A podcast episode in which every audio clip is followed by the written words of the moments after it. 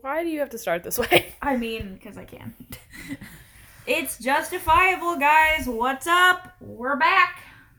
It us. It does. Is this what episode? It doesn't matter what number, remember? Fucking fourteen. Uh, it's not. I don't know. It's not fourteen. I don't think. I don't fucking remember at this point. It Whose just turn got is it to go? labels. fir- it's my turn to go first today, right?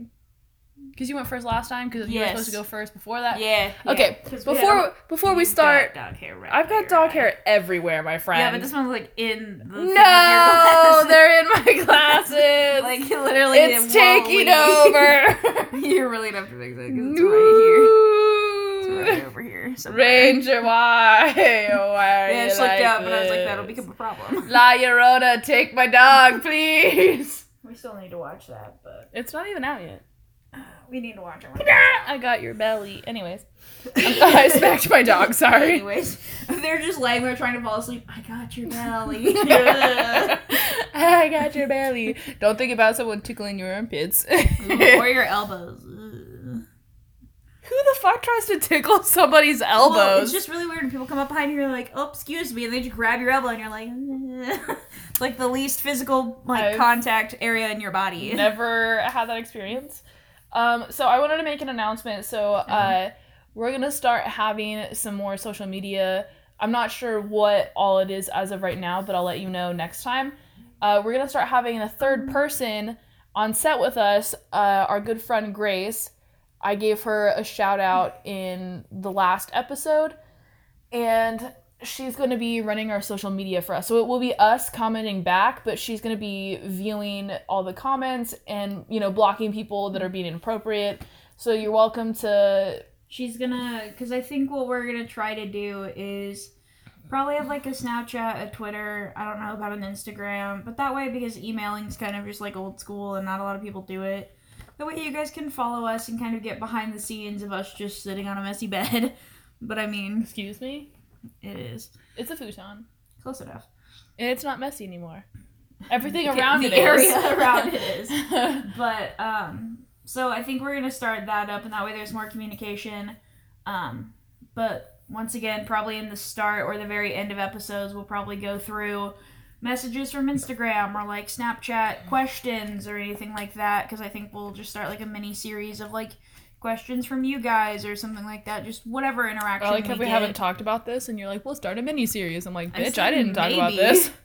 if we get interaction it's something we could do anyway Uh, but yeah, so we'll have Grace on set with us starting next week. Uh, this week she had some stuff to do, and I wanted to give her some time to prepare. She's also going to be having uh, kind of like a binder of extra murderers if one of us like gets something wrong or tries to like redo one. Uh, That way, you know, it's not like a quick, hold on, let me um, explore the interwebs of, you know, just finding random stuff like I did in one episode. That's just how life goes sometimes. Um, she won't really be doing her own murder, uh, so you won't hear a lot from her. yeah, she'll just be in the background. We'll introduce her probably the first episode she's here with us, and then from there you'll just know that she's with us. Or she might not be. Either way, it's just we have a little extra help with that type of stuff. So, are you ready? I mean, I think so. Bitch, listen, you still need to send me that list. List of what? Oh, what I have? yeah. I'm never gonna do that. Of course not. Then I'm gonna come here and you're gonna be like, "Hey," and I'm gonna be like, "You didn't tell me." You should just ask me what you have. But I don't want to.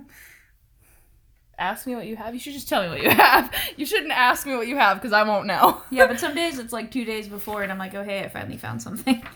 But then I usually don't tell you because then I don't want you to be like, "Hey, I know that."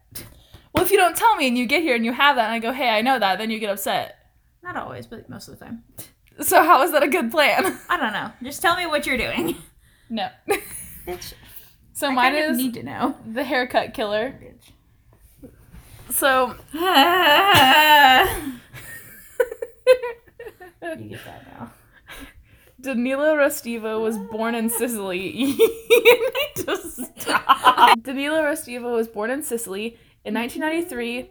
I will kill you. Oh, I'm not doing that. I was like, oh, Sicily, like, hmm, like pizza, Oh, like I was like, I'll kill you. No, no, I'm not doing. That. That's like literally my reaction. You're like Italy. I was like, hmm, pizza. Yeah, but I thought you were just doing the like. And I was like, bitch. no. Uh, in 1993, he was living with his parents in the Italian city of Potenza. I'm sorry that I pronounced that wrong. Potenza. He would attempt to arrange dates with girls by claiming to have a present for them. How, do you just go up to like a stranger and just go, "I have a present for you"? And like, "I don't need your dick in a box." It's a dick in a box. box. That's a song. Yeah, I know it is. Um, yeah, I don't know. Restivo harassed those who rejected him with phone calls where he would play the soundtrack to Profondo Rosso, a film about a serial killer. Because if I that doesn't hint to something, I don't know what does. I will leave this voice the soundtrack in your voicemail. Oh my god. Oh my gosh. The crow of judgment. Uh, so Claps, the 16 year old daughter of a tobacconist, felt sorry for him. She agreed to see Res- Collapse. Who the fuck in there? No, like, it's the last give name. birth and they're just like, It's her last Collapse. name. collapse. It's perfect. Sound beautiful. It's her last name. That's fucking a shitty last name. She agreed to see Restivo at the 15th century Church of the Most Holy Trinity in the center of the city. On Sunday, 12th September 1993, Elisa Claps, accompanied by a female friend, went to meet Restivo at the church, arriving at around 11:30 a.m. just as mass finished. When she did not return home, Elisa's older brother Gildo called the Restivo family residence and was told that Restivo was out of town. Italian people have some weird names. like this is not even like a joke. Like they like, how do you come up with that name? because it probably means something in Italian. I will name you soup, but in my language, so it sounds fine to everybody else. Don't make fun of the victims in this. I'm not making fun. It's just a statement of how the fuck did she get that name? Like, When Gilda went to the church, the priest in charge, Domenico Sabia, was already gone along with the only key to the church. What, Domenico? that's a place. Well, it's like it's almost a place. Dominican. That's why I was like, it's almost a place. Gilda reported the disappearance of his sister to the police, but he was told that the matter was of no urgency. Yeah, I know. If, if mm. what the fuck, guys? Uh, she probably just like ran away from home. Like, It's of no urgency. no. When a policeman questioned him, Restivo said Elisa had left the church while he stayed to pray. He explained that a cut on his hand was the result of an accident. He said that later that day he had gone to Napo- Napoli. The Restivo family declined the policeman's uh, request for clothes Restivo had been wearing and was denied the authorization to search the home by his superior. Sabia, the priest, opposed the search of the church. Restivo was known to the police who believed him to have been responsible for nine incidents in which women had their hair clandestinely cut. So clandestinely means to be done in a secretive and illicit way. Illicit way. Oh, so basically, like he sits behind them and just like, Cuts their hair, yeah, and keeps it. I don't know. My dog's whining. He wants back in. don't understand what's like it's hair. yeah, I know. Like it's not like flesh. It's not like a, a texture. It's just a color. There's not really a smell. no, there's a smell. What are you talking about? Well, if you burn hair, there's a smell. But if I cut your hair, no, and smell people's hair like, smells like shampoo.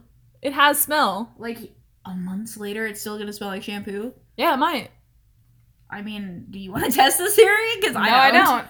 But he did, I guess. That's really weird. He was also thought to have tied up two children before cutting one with a knife. A magistrate refused to issue an arrest warrant for Restivo in June 1994, I've just slashed your child, but you know, don't arrest me. but four months later, he was taken into custody. An Italian policeman who interviewed Restivo described him as cunning and precise in his answers. Alicia's disappearance was the subject of intense media interest and speculation. The case gradually became an obsession to the people of the town. Uh, Alicia's face, her long dark hair, thick glasses, and carefree smile haunted the town, says Tobias Jones, who is a reporter. Oh, okay. An acquaintance of Alicia's said that she was abducted by criminals. Alicia's diary had a pass sorry, had a page missing, and there were apparently words written in Albanian. The connection to Albania was thought to be thought by some to be the most promising line of inquiry. Uh, Gildo alleged the investigation alleged the investigation into his sister's disappearance had been hindered. The investigation was taken away from the Potenza authorities and moved 120 kilometers away to Salerno. Salerno? Salerno. I'm gonna say Salerno. Sal or no? Salerno. Well, it's S A L. It's like sail, R no. Sailor no. I don't know. Sal or no? You just said what I said. Uh, next, Alicia's friend was accused. The friend stated that she was accom- that she accompanied Alicia to the church at 11:30 a.m. So they're accusing the friend that took her to the church of like murdering her. So Alicia told the friend she would be back in half an hour. Prosecutors accused the friend of lying and suspected her involvement in the disappearance. They asserted that she had been seen with Alicia after that or later that day. The assumption that Alicia had left the church moved the focus of the investigation away from the church, and therefore the church was not thoroughly searched. The accused friend is presumed innocent, but the prosecution can appeal the sentence. So in 1996, Restivo was tried for giving false information. He testified that he met Alicia in a curtained area behind the altar before she left minutes later. He admitted that he had previously taken girls to a room on the first floor of the church. In 2010, the remains of Alicia were found years, sorry, years, yards from that location. Uh, so this started in 1993. In 2010, they found her body. That's gotta smell horrible. Why do you always go there? It was buried. Oh, okay. well, because you said that he takes them to a room on the first floor and it was like yards away, and I was like, was she just in like a broom closet? Like, no. That's where I went. I was like, she is definitely decaying She in like a closet. buried. And it's gotta smell horrible. Why do you always go to smell? Because death smells horrible. But you say this like every time. Yeah, because it smells Oh fucking shitty, and I need to remind new people and old people it smells horrible. In May 2002, Restivo arrived in England and moved in with a Bournemouth woman. So Bournemouth is a place in England. Okay. uh, or Bournemouth, sorry. He lived across the street from Heather Barnett, a mother of two who worked from home as a seamstress. Restivo visited Heather's flat on November 6, 2002, to discuss having curtains made. On November 12th, Heather was found by her children, aged 11 and 14, when they came home from school. They waited for police to arrive at the home of Restivo. She'd been bludgeoned to death with a hammer, and her breasts, which had been severed, were beside her head. A lock of hair, which was not Heather's, had been placed in her right hand, and some of her own hair was under her left hand. The hair comes into play. Why did he cut off her boobs? I don't know. He Like- just did.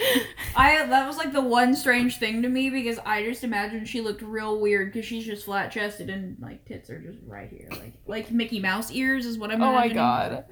The time of death was estimated to be shortly after Heather returned home after taking her children to school that morning. Restivo was immediately a person of interest for detectives because he had been first on the scene, having been returning home with his female companion when the alarm was raised by Heather's children. Police took him in for questioning. Three days later, he was released without charge. At an early stage, he had produced a bus ticket stamped at 8:44 a.m. to support his alibi of having been on his way to a computer course at the time of the murder. The detectives heading the inquiry later said that Restivo gave the impression of being bumbling. Forensic investigation showed the killer had left a few traces at the crime scene. There was a trail of bloody shoe prints that ended suddenly. This was thought to indicate the killer had changed his shoes before leaving Heather's house. Although Heather's son told police the day after the murder that his mother's key went missing after Restivo's visit on November 6th, and he was found to have soaked his trainers in bleach, but was not strongly suspected at first because of his alibi.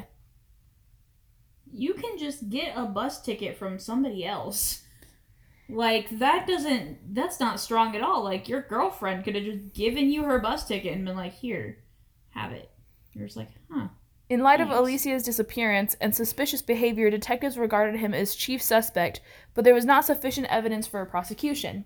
There is so much fucking evidence. Like I don't know what you're talking about. In March 2004, he was put under close surveillance using electronic tracking and listening devices. Police overheard Restivo being spoken to by his parents and female companion as if he were a child. He was observed on repeated visits to a beauty spot where he was covertly filmed as he apparently stalked lone women. On May 12, 2004, the surveillance team became alarmed. Um, a uniformed patrol was ordered to stop and search Restivo on a pretext. Although it was a warm day, he was wearing waterproof over trousers. In his car, police found an identical change of clothing, filleting knife, scissors, balaclava, and gloves. Balaclava is a mask. In June 2004, a schoolgirl identified Restivo as the man who had cut her hair on a bus. In November 2006, he was arrested and his home searched. Police found a lock of hair. Trainers he had worn on the day of the murder had traces of blood, but it could not be identified. In two- of bleach. Maybe. In 2008, new techniques revealed a blood-stained towel left at the murder scene had a DNA match for Restivo, but he claimed to have left it on the visit to the home of Heather on the 6th. The evidence was still judged insufficient for a prosecution.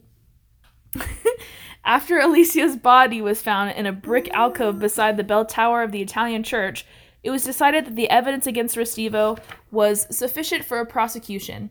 Two months after Alicia's body was found, uh, Restivo was charged with the murder of Heather Barnett. In May 2011, Restivo was found guilty of murder, and the judge sentenced him to spend the rest of his life in prison, which he did. How was there never I know. evidence? Like, I know. this is what I don't understand, and this is why people get murdered. Like, because you just go, no, I mean he had a bus ticket, and he's so. what the fuck does that Well, mean? it's also they didn't have so he didn't have past uh, a past of murder because they hadn't found Alicia's body until after he'd already done this kind of thing.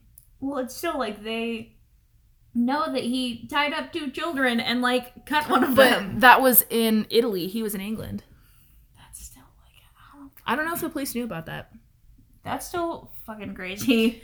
Like, how do you a not know? And then like, if this like a bus ticket is not enough evidence to also claim someone innocent either, like Yeah, but they were like, yeah, he has an alibi. All Uh. it seems sound. he's bumbling. He's well, see, that's that's the part that I thought was so interesting because the first time, so he was like sixteen or fifteen when he killed Alicia because she was the same age, and he seemed cunning and he was precise with his words, and so that tells me that he learned. So the next time the police questioned him, he acted as though he didn't like he was stupid and he didn't understand anything. Well, and it's also I feel like the reason like this is just my own thing. I feel like the reason he went for women is because he's like they said they surveyed like his parents like talked to him like a child.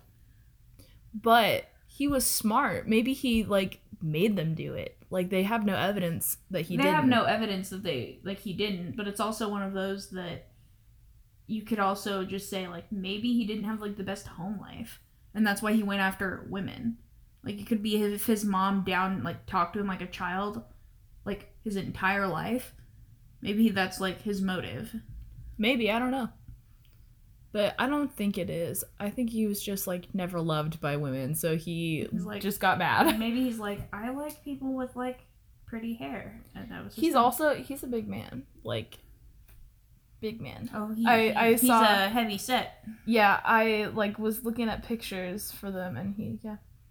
He's a big boy. Yeah. That's great. I also, if we don't have like enough time, I have two other murders Yeah, I know you fucking do. Okay, I'm sorry. But I'm so excited to share. I know you're excited, and I'm sorry. I don't have time.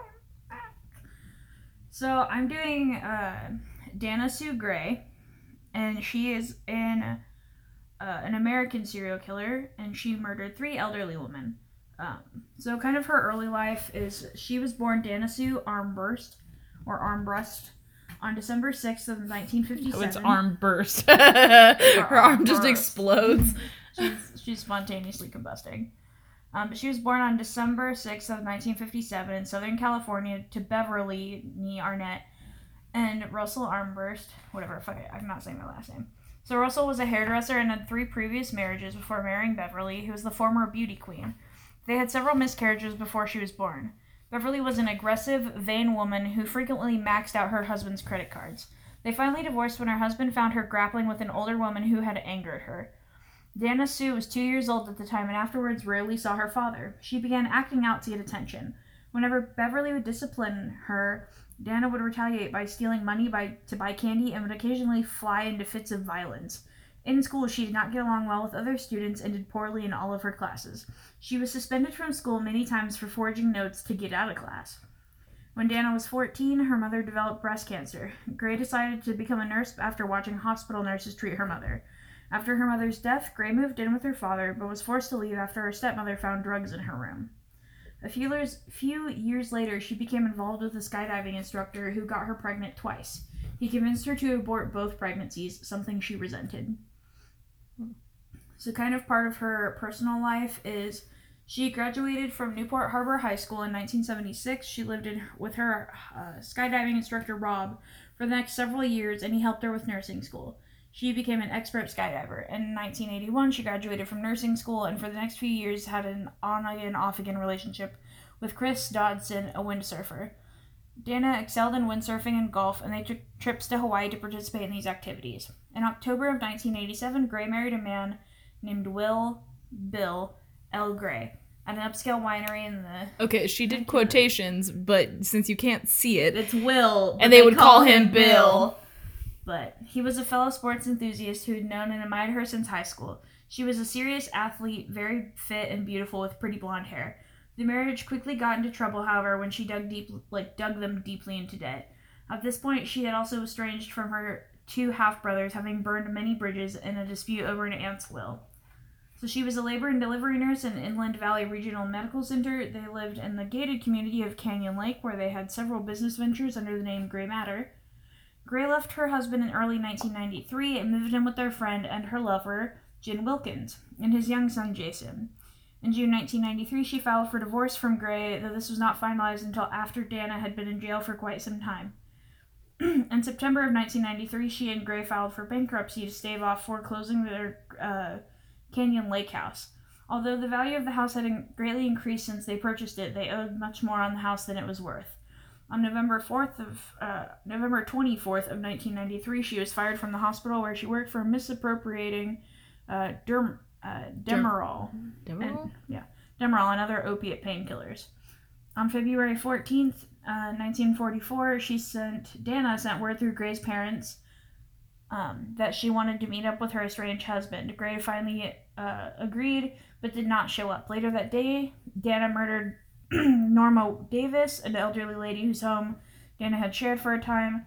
Gray later found out that Dana had taken out an insurance policy on him. The policy would have paid off Grand, uh, the Canyon Lake house in the event of Gray's death.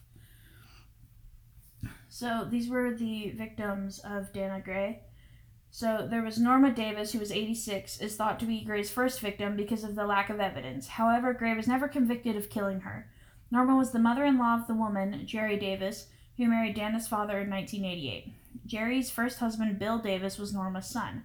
Bill died early in the 1980s, and his widow eventually married Dana's father, Russell Armbrust. Jerry continued to care for the elderly mother-in-law even after she remarried. Dana knew Norma very well. On February 16th of 1994, Norma Davis had been dead for two days when she was found by her neighbor, her neighbor, Alice Williams. Davis had a wood-handled utility knife sticking out of her neck and a fillet knife sticking out of her chest. Other than a broken fingernail, she had no other marks. A bloodied Af- Afghan lay at her feet. Detectives learned that there was no forced entry into the house. Detectives were informed that she always kept her door locked unless she was expecting a visitor. Williams stated she could not remember Davis mentioning she was expecting company. Davis found a Nike shoe print pointed towards the kitchen. They also found Davis' $148 Social Security check. On the first floor of Davis's convo, a smear of blood was found on an armchair. A ripped out phone cord was also found. Then there was June Roberts. June Roberts, 66, was killed on February 28th of 1994. She, like Norma Davis, lived in a gated community of Canyon Lake. Gray had visited Roberts one day claiming she wanted to borrow a book about controlling a drinking problem. Roberts let Gray into her house. While Roberts searched for the book, Gray unplugged Roberts' phone, both the straight cord and the curly cord. Then she used the curly cord to strangle Roberts. When Roberts was dead, she rifled through her credit card, stealing two. An hour later, Gray went into a, uh, went on a massive shopping spree at an upscale shopping center in Temecula. Then there was Dorinda Hawkins. Hawkins uh, was 57 at her, um, and she was attacked while at her job at an antique store. Hawkins had been working alone that day. Gray came in to buy a picture frame for a photo of her deceased mother. Gray strangled her with a telephone cord. She took $5 from Hawkins' purse and 20 from the cash register. An hour later, Gray went on another shopping spree, using Robert's credit card. Hawkins had survived the assault, however, and was able to give detec- detectives a description of Gray. The next day, the story was in the newspaper. Then there was Dora Beebe, or Bebe, however you want to say that. On March 16th of 1994, Girl Gray killed Dora. A few minutes later, or after BB BB BB. However, a few minutes after she came home from a doctor's appointment, Gray pulled up in front of Bebe's house. I fucking give up. Bebe's house. Bebe. Bebe. Gray knocked on Bebe's door and asked for directions. Dora fucking Dora invited Gray inside to look at a map. Once Gray once inside, Gray attacked and killed Dora. Dora No, was she killed Bebe. Bebe was later found that day by her boyfriend of eight years, Louis uh, he went, Doorman. Bebe. Bebe! What happened, Bebe? An hour later, Gray used Bebe's credit card to go on a shopping spree. it feels so weird. She is Bebe. Bebe. Uh, cool. Well, it's B E E B E. Bebe. Bebe. It's Bebe. Bebe. But it sounds like Bebe. No, because you're not you drawing it out. It has to be Bebe. Bebe. I know, but it's harder to say than just Bebe. Bebe. Bebe. So, some of the effects of killing in Canyon Lake. So many of the residents were terrified. Some moved in with loved ones until the murder was solved. A group of elderly widows began sleeping in big groups in designated houses. They believed that there was safety in numbers. Many residents theorized the murders were committed by a cult who engaged in ritual sacrifice. Um, some of the potential suspects. Um, so the detective actually had problems finding suspects early on, and at one point it was so hard to find a lead that the supervisor in charge recommended using a psychic. Before Dana Gray was thought to be the serial killer, detectives had few other suspects. So, in the case of Norma Davis, uh, detec- detectives suspected Jerry Armbrust might be the killer. From talking to Armbrust, detectives learned that she used to be married to Davis's son. After Norma da- Davis' son died, Jerry continued to care for her former mother-in-law. When Jerry remarried, it was to Russell Armbrust. You know, we talked about this. Um, but Davis was in very poor health and was still recovering from a triple by, uh, bypass surgery. Detective found it was strange that uh, Jerry would take care of someone who had, was not a blood relative, and she was wearing Nikes. Detective also speculated that Jerry had been in Davis's house the Sunday before the murder. She claimed uh, she only stopped by Davis' house to drop off groceries and heard the TV on upstairs, but did not go up to say hi. She just left the groceries and went home. Detectives wondered why she would not say hello. After weeks of talking with Jerry and building a report, uh, Detective Greco, they have weird names, realized she was not the person they were looking for. Greco and Jerry became friends and began helping each other during the investigation. Ultimately, it was the friendship and trust that would pivot, uh, would be pivotal in the solving the case. So, where is it? So she was actually finally caught because of the description was obtained from uh, various merchants in the Temecula, California area, where she used uh, credit cards to go on a shopping spree. She had been spending so much money that the credit card company called June Roberts' family to alert them of the massive spending. The detectives then went to all the stores where Gray used the credit cards and interviewed cashiers getting a physical description of Gray. They also learned the killer had dyed her hair recently and had a little boy named Jason. So, because the detective kept in touch with Jerry, he began providing the description of the killer to her on a visit to her home. Jerry would reveal to Greco that the day that she believed the suspect, the suspect, the suspect to be her stepdaughter, Dana had just dyed her hair and had a boyfriend with a son named Jason. Detective Greco wrote a search warrant for Gray's home and established the help of ARCNet, Allied Riverside County Narcotics Enforcement Team, to stake out Gray's home. So, Unbeknownst to the team, Gray was murdering Dora just hours before they began follow her, trying to collect evidence. After seeing Dana go to the bank with BB's card, Bebe, and then go shopping, the detectives had enough information for Nexus involving uh, Dora's murder. After that day, Greco arrested Dora, not Dora, Dana, while she was cooking dinner for her family. They took uh, her into custody while assisting officers took her boyfriend and his son down to the station for questioning. So she claims she never took the credit cards, but they had evidence. They had all the evidence.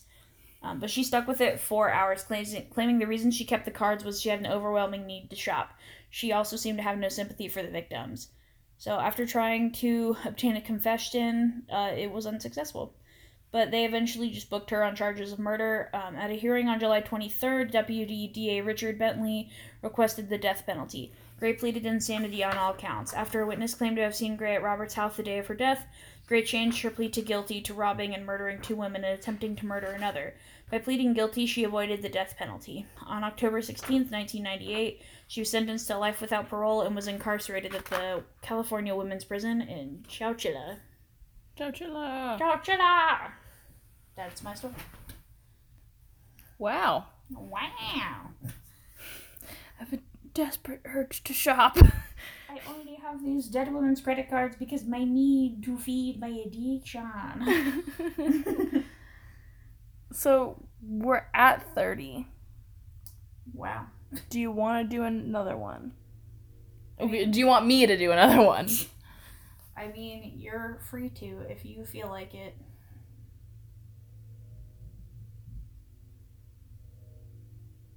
Do you want the Royal Oak Sniper or Ramon Raghav? Ramon Raghav. okay. Ramon Raghav, baby! Ramon Raghav lived from 1929 to 1995. He was a psychopathic serial killer who operated in the city of Mumbai, then Bombay, India, in the mid 1960s. Very little is known about Raghav's early life or circumstances that led him to commit the crimes. I thought you were going to say led him to be a cannibal. And I was like, Whoa, did not expect that. a series of brutal murders in the outskirts of Mumbai rocked the city in August 1968. Pavement and hutman dwellers were bludgeoned to death while they slept. Damn. All the murders took place at night and were committed by using a hard and blunt object. I mean, at least they were sleeping, though. Like, I'll give him that. They At may not they have been, were- though. Well, he said bludgeoned while they were, like, sleeping. Well, it was at night. They were presumed to be sleeping. Oh. Most of them were sleeping, I would assume. Okay, I was like, well, I mean, at least they were sleeping. Uh, the Mumbai police and the media realized a serial killer was operating in the city. A similar series of murders had taken place some years earlier, 1965 to 66, in the eastern suburbs of Mumbai. In that year, as many as 19 people had been attacked, out of whom nine victims died. At the time, a suspicious looking man found loitering in the area had been picked up by the police. His name was Ramon Raghav, a homeless man, and he was already in police files, having spent five years in prison for robbery. However, as no hard evidence could be found against him, none of the surviving vi- victims had seen this man, uh, the police let him go. When the killer struck again in 1968, the police launched a manhunt for him. Uh, Ramakant Kulkarni, then the deputy commissioner of uh, commissioner of police, took over the investigation and spearheaded a massive combing operation in the city. This time, the police not only managed to ro- uh, to rap to rob him, to rob they him. found him and went, "Put up your hands, give me all your money." This time, the police not only managed to nab him, they got him to confess. He admitted that he had killed uh, 23 people in 1966 along the Great Indian Peninsular Railway line and committed almost a dozen in 1968 in the suburbs. However, it is likely that he killed many more. It was his casual approach to killing that led the police to suspect that he did not remember the exact number of people he had killed. He's like, eh, I don't remember. Around like 23. Like 23, 27. you know, a, dozen the year before or something like that. Sub Inspector of Police Alex Fialho recognized uh, Raman Raghav from file photographs and descriptions provided by those who had seen him. Fialho detained and searched him in the presence of two respectable witnesses from the area. The suspect give, uh, gave his name, but old records disclosed that he had several aliases like Sindhi Dalwai. Uh, is Cindy S I N D H I. Okay. I So it's not like Cindy. I was like, he t- took on a female alibi? He did.